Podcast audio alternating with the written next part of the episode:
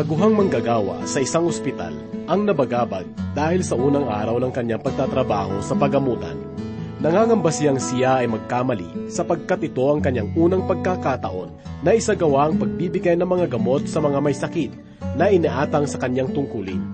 Isang araw, dahil sa kanyang kakabahan, hindi niya sinasadyang nakabig ang pinaglalagyan ng mga gamot at bumagsak sa mga may sakit na kanyang inaalagaan.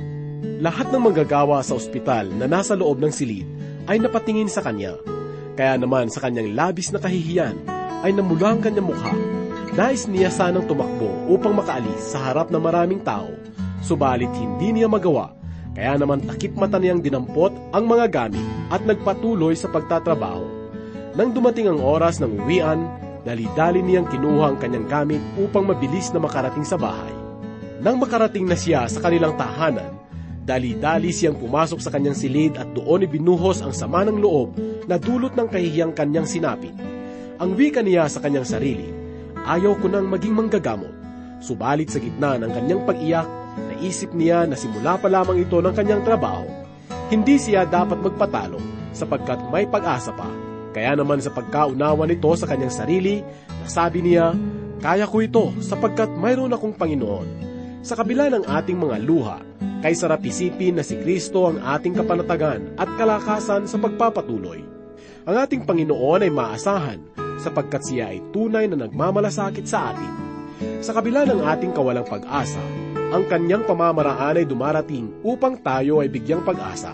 Kaya't minsan po namin kayo inaanyayahan na makinig sa salita ng Diyos na matatagpuan sa Aklat ng Isayas, Kabanata 38 hanggang 39. Ito ay yahatid sa atin ni Pastor Rufino de la Peret, dito lamang po sa ating programang Ang Paglalakbay.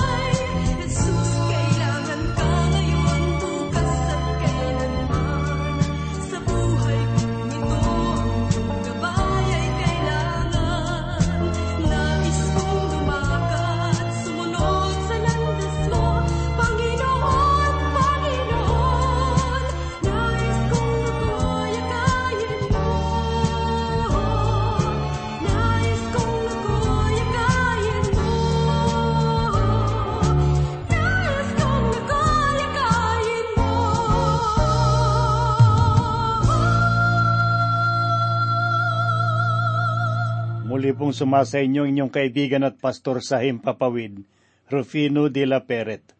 Ang ating pagbubulay at pag-aaral sa salita ng Diyos sa oras na ito'y matutunghayan po natin dito sa ikatatlumput-walo at tatlumput siyam na kabanata sa aklat sang ayon kay Propeta Isayas.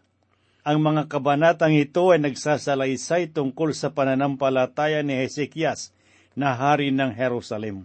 Ang kanyang buhay ay kinakikitaan ng mga halimbawa na dapat nating tularan at kanyang kahinaan na dapat paglabanan. Sapagkat siya ay mabuting hari, subalit may mga pagkakataon sa kanyang buhay na siya ay gumawa ng kahangalan. Upang higit nating maunawaan ang kanyang naging buhay, tunghayan po natin ang mga pangyayari na mababasa natin sa mga talatang ito. At sa ating pasimula ay basahin po natin ang unang talata dito sa Kabanatang 38.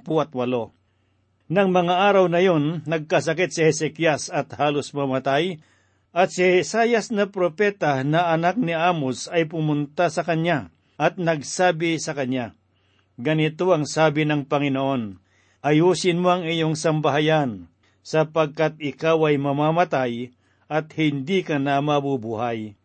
Ang sakit na taglay ni Ezekias ay labis na nagpahirap sa kanyang katawan. Ang kanyang karamdaman ay maihahalin tulad sa ketong o kanser at nakamamatay na sakit. Dahil dito, ang kamatayan ay tiyak na darating sa kanya. Marahil ang kanyang pag-iisip noong mga sandaling iyon ay napuno ng kabalisahan, sapagkat anong mabuti sa pahayag na kanyang narinig. At sinong tao ang magagalak kung ang paksa ng usapan ay tungkol sa malapit na niyang kamatayan?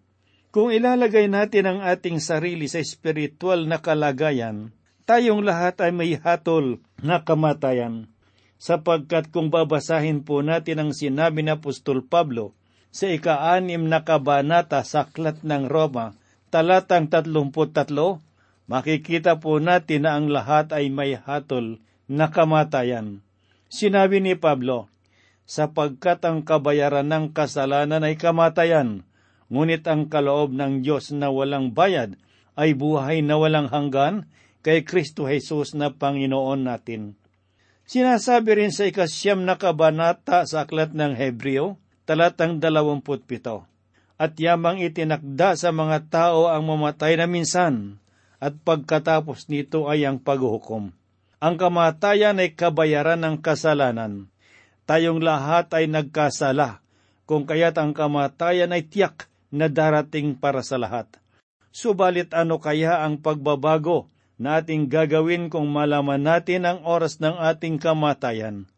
May isang patotoo mula sa isang pastor na malapit nang mamatay dahil sa kanyang sakit na kanser ang nagsabi ng ganito, May isang bagay akong natuklasan nitong mga nakaraang araw. Kung ang isang mananampalataya ay naharap sa kamatayan, ang kanyang pananaw sa mga bagay-bagay ay nagkakaroon ng malinaw na pagsusuri. Natuklasan ko na ang pagpapahalaga sa material ay dagling naglalaho at ang tunay na diwa at kalikasan ng buhay ay nagiging makabuluhan. Mga kaibigan, ganitong uri ng damdamin ang naramdaman ni Hezekias nung makita niya ang kanyang sarili na papasok na at malapit na siya sa pinto ng kamatayan. Ang lahat ng kanyang yaman at marangyang palasyo ay nawala ng kabuluhan, sapagkat ang kahalagahan ng buhay ang nangibabaw sa kanyang puso. Sino kung gayon ang tatawagin ni Ezekias sa ganitong uri ng kalagayan? Pakinggan po natin ang sinabi sa ikalawang talata. Nang magkagayoy ibinaling ni Ezekias ang kanyang mukha sa dingding at nanalangin sa Panginoon. Kay gandang makita na kung papaano idinulog ni Ezekias sa Diyos ang mapanakot na sulat ng kanyang kamay na si Sinakirib. Gayon din naman, idinulog niya sa Panginoon ang kanyang nakamamatay na karamdaman.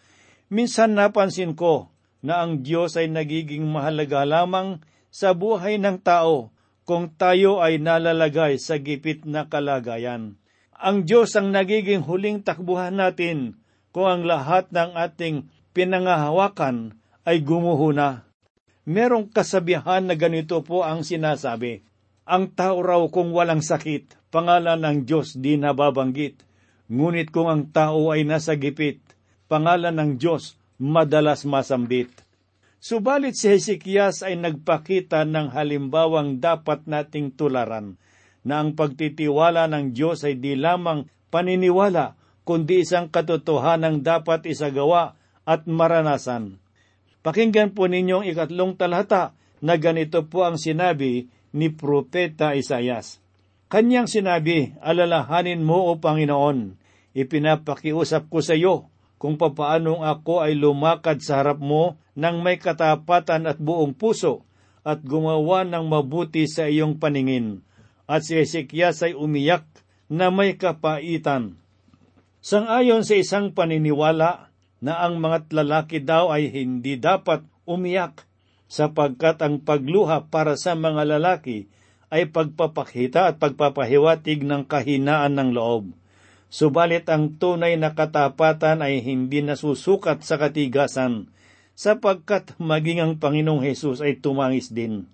Ang luha ay nagiging tanda ng katapatan at pag-ibig kung ito ay kinakailangan dahil sa pagmamalasakit at katapatan. Tulad ni Ezekias, bagamat hari siya sa Jerusalem, hindi siya nahiyang tumangis sa Panginoon ng may kapaitan. Ibinuhos niya ang kanyang damdamin sa Diyos upang idulog ang kabigatan na kanyang pinapasan. Si Ezekias ay may mabuting dangal sa kanyang mga kababayan, at kung ang mga kautusan ng Diyos ang pag-uusapan, siya ay may karapatang magsalita tungkol sa kautusan, sapagkat siya ay naging tapat at may malinis na kalooban. Kaibigan, ang tapat na paglapit sa Panginoon Diyos ay ginagantimpalaan ng mabuting katugunan, sapagkat nakikinig ang Diyos sa dalisay na hangarin. Basahin po natin ang sinasabi sa ikaapat at ikalimang talata ng Kabanatang 38 dito sang ayon sa aklat ni Propeta Isayas. Nang magkagayoy dumating ang salita ng Panginoon kay Isayas, humayo ka at sabihin mo kay Hezekias, ganito ang sabi ng Panginoon ng Diyos ni David, na iyong ama, aking narinig ang iyong panalangin, aking nakita ang iyong mga luha, narito aking daragdagan ng labinlimang taon ang iyong buhay. Ang panalangin ni Ezekias ay narinig ng Diyos, at kay sarap malaman na nakita ng Panginoon ang ating mga pagluha at naririnig niya ang ating mga pananalangin. Nakikita at nadadama ng Diyos ang ating mga damdamin. Ngunit may isang bagay na dapat maging malinaw sa atin mula sa talatang ito. Sapagkat kung ating mapapansin ang kasagutan ng Panginoon sa mga dalangin ni Ezekias, ay nababatay sa kanyang mga pangako kay David. Ibig sabihin, ang naging tugon ng Diyos kay Hezekias ay dahil sa kanyang pangako na ipinahayag kay Haring David. Samantalang sa atin, ang batayan ng pagtugon ng Panginoon sa ating mga dalangin ay nasasalig sa pangalan ng Panginoong Heso Kristo. Basahin po natin ang sinabi ng Panginoong Hesus sa ikalabing anim na kabanata sang ayon sa Ebanghelyo ni Juan, talatang dalawamput tatlo at dalawamput at apat. Sa araw na yon ay hindi kayo magtatanong sa akin ng anuman. Katotohan ang sinasabi ko sa inyo, kung kayo'y hihingi ng anuman sa Ama sa aking pangalan, ay ibibigay ito sa inyo. Hanggang ngayon ay wala pa kayong hinihing anuman sa pangalan ko. Kayo'y humingi at kayo tatanggap upang malubos ang inyong kagalakan.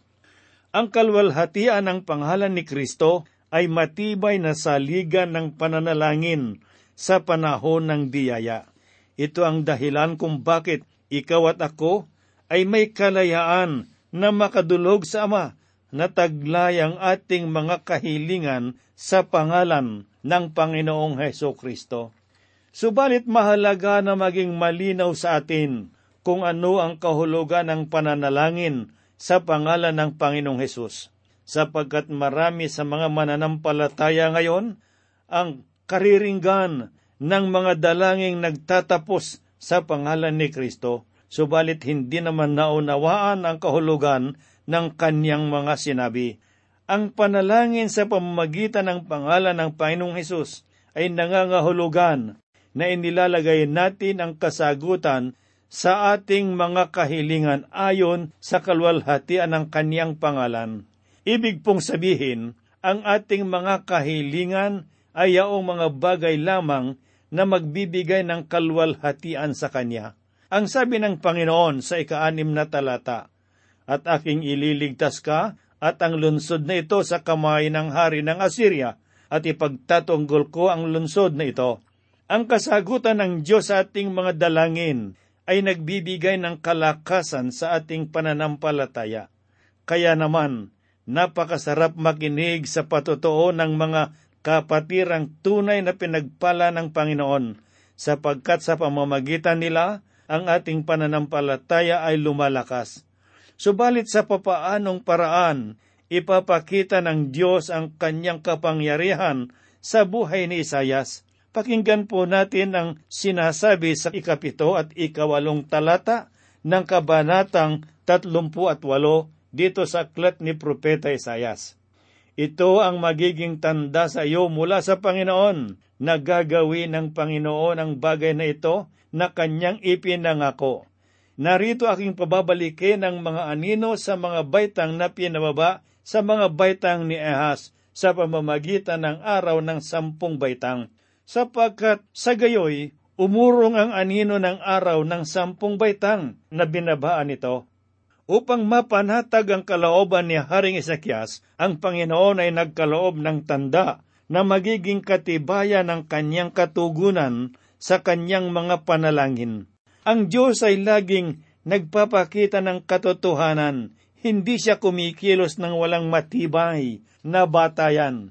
Si Haring Hezekias ay nakasumpong ng katiyakan sapagkat nakamtan niya ang lunas mula sa Panginoon Pakinggan po natin ang tula ng pagpupuri na binanggit ni Haring Hezekias para sa Diyos dito sa ikasampu at labing isang talata sa kabanatang tatlumpu at walo.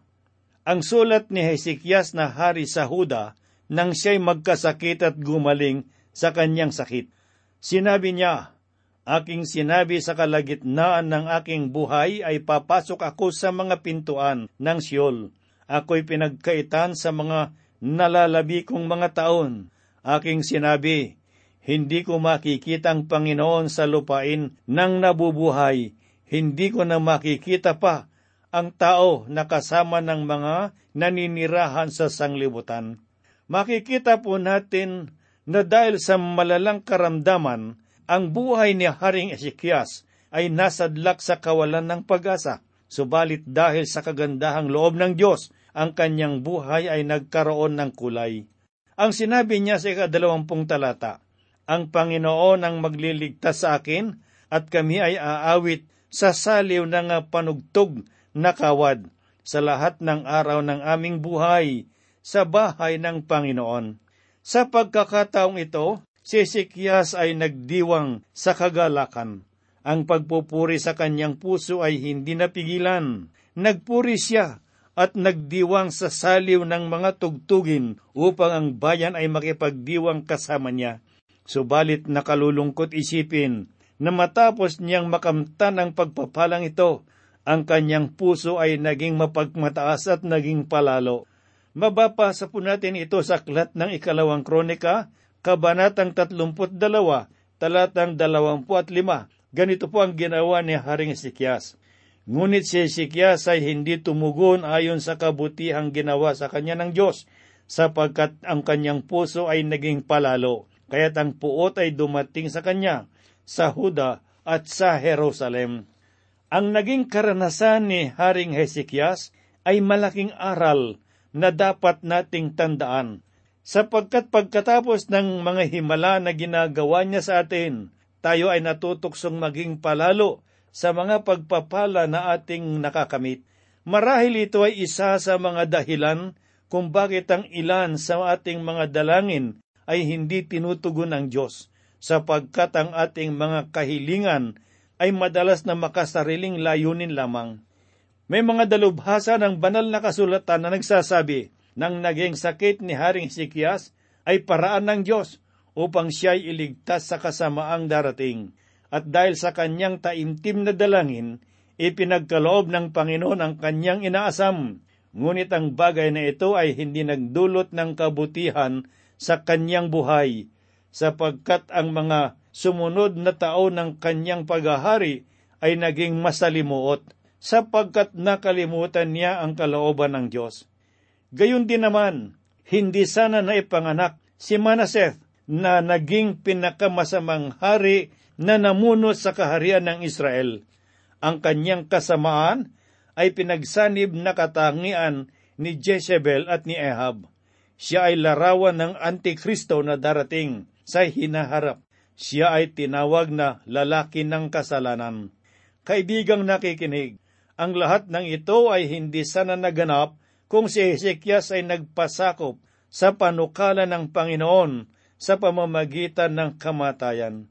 At sa ating pagpapatuloy, makikita po natin sa katatlumput siyam na kabanata na ang buhay ni Haring Ezekias ay nasadlak sa hangal na kaisipan at pamumuhay.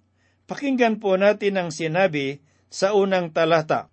Nang panahong iyon, si Merodak Baladan na anak ni Baladan na hari ng Babylonia ay nagpadala ng mga sugo na may dalang mga sulat at regalo kay Hezekias sapagkat nabalitaan niya na siya ay nagkasakit at gumaling. Si Merodak Baladan ay walang kabuluhang hari, gayon may ang kanyang pangalan ay puno ng kahulugan. Ayon sa isang dalubhasang mga ngaral ng salita ng Diyos, ang haring ito ay namuno ayon sa pamamaraan ni Nimrad, ang tagapagtatag ng Babylonia at si Satanas. Ang haring ito ay nagpadala ng liham kay Hezekias at nagpanggap na nagpapahayag ng pagmamalasakit. At sa halip na maging matalino sa pakikipagharap, si Hezekias ay naging hangal sa pamamagitan ng pagpapakita ng kanyang mga kayamanan sa mga panauhing hindi naman niya nakikilala. Ganito po ang sinasabi sa ikalawang talata. At natuwa si Hezekias dahil sa kanila at ipinakita sa kanila ang taguan ng kanyang kayamanan, ang pilak, ang ginto, ang mga pabango, ang mga halagang langis, ang lahat ng kanyang sandata at lahat na nandoon sa kanyang mga imbakan, walang bagay sa kanyang bahay o sa buong sakop man niya na hindi ipinakita ni Sikyas sa kanila.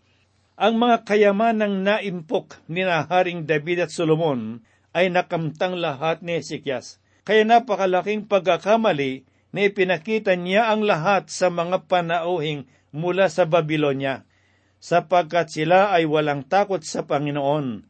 Ang lahat ng kayamanang ito ay tanda ng tagumpay ng Israel laban sa kanyang mga kaaway. Subalit ang lahat ng ito ay nawalan ng halaga dahil sa kahangalang ipinakita ni Ezekias.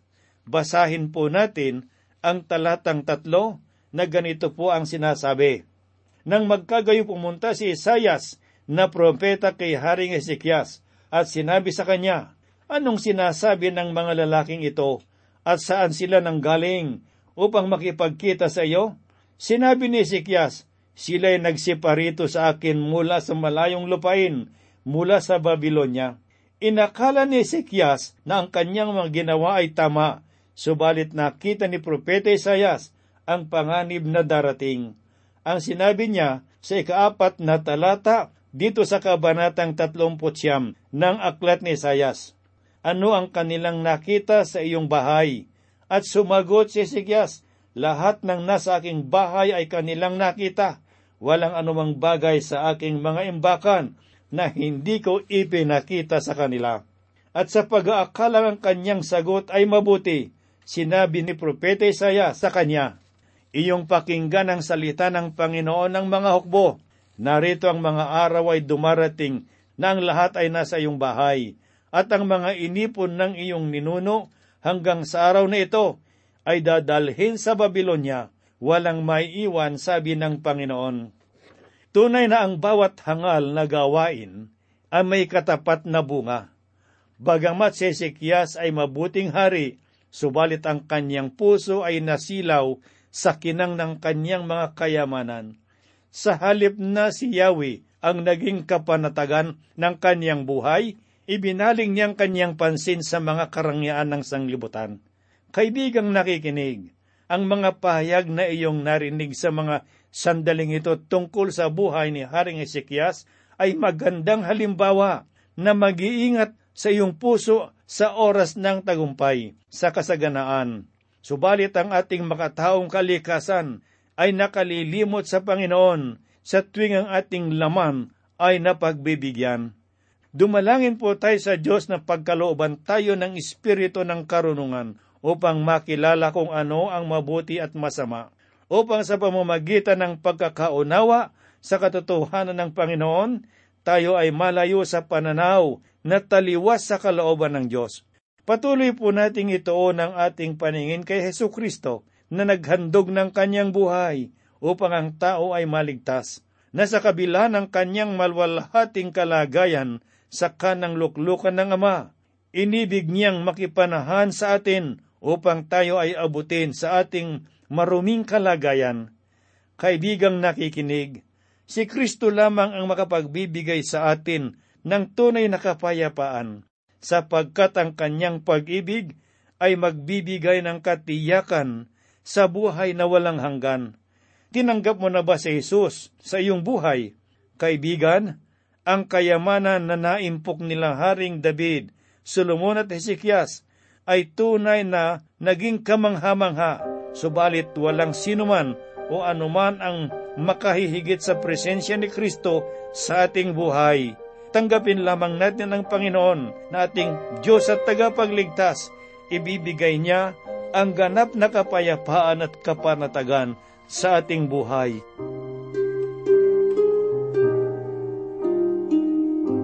Tayo po ay manalangin. Minsan pa kami po'y dumudulog sa iyo, dakilang Ama, upang pasalamatan ka dahil sa iyong kabutihan at pag-ibig sa bawat isa sa amin.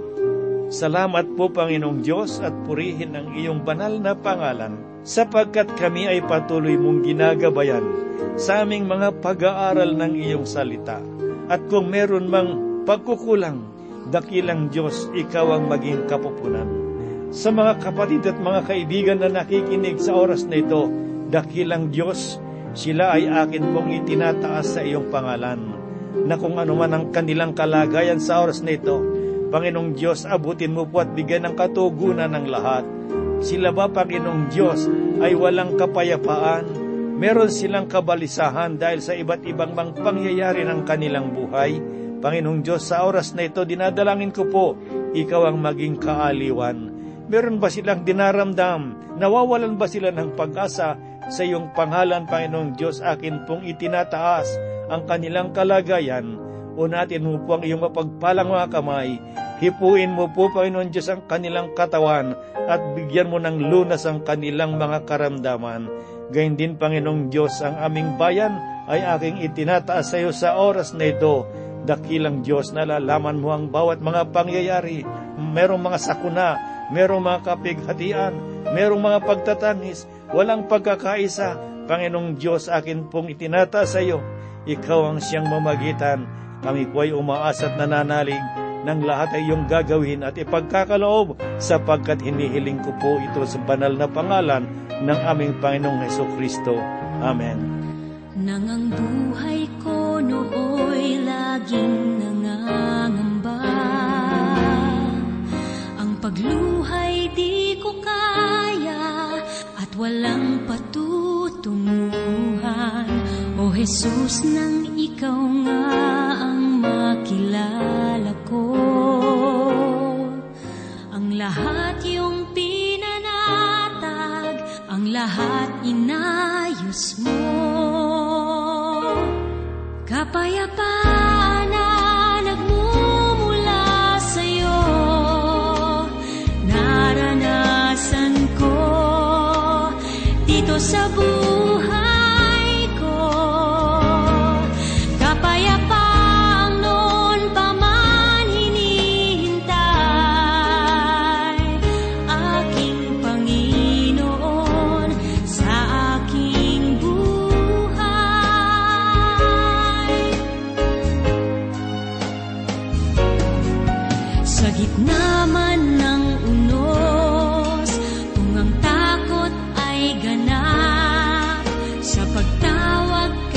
诉。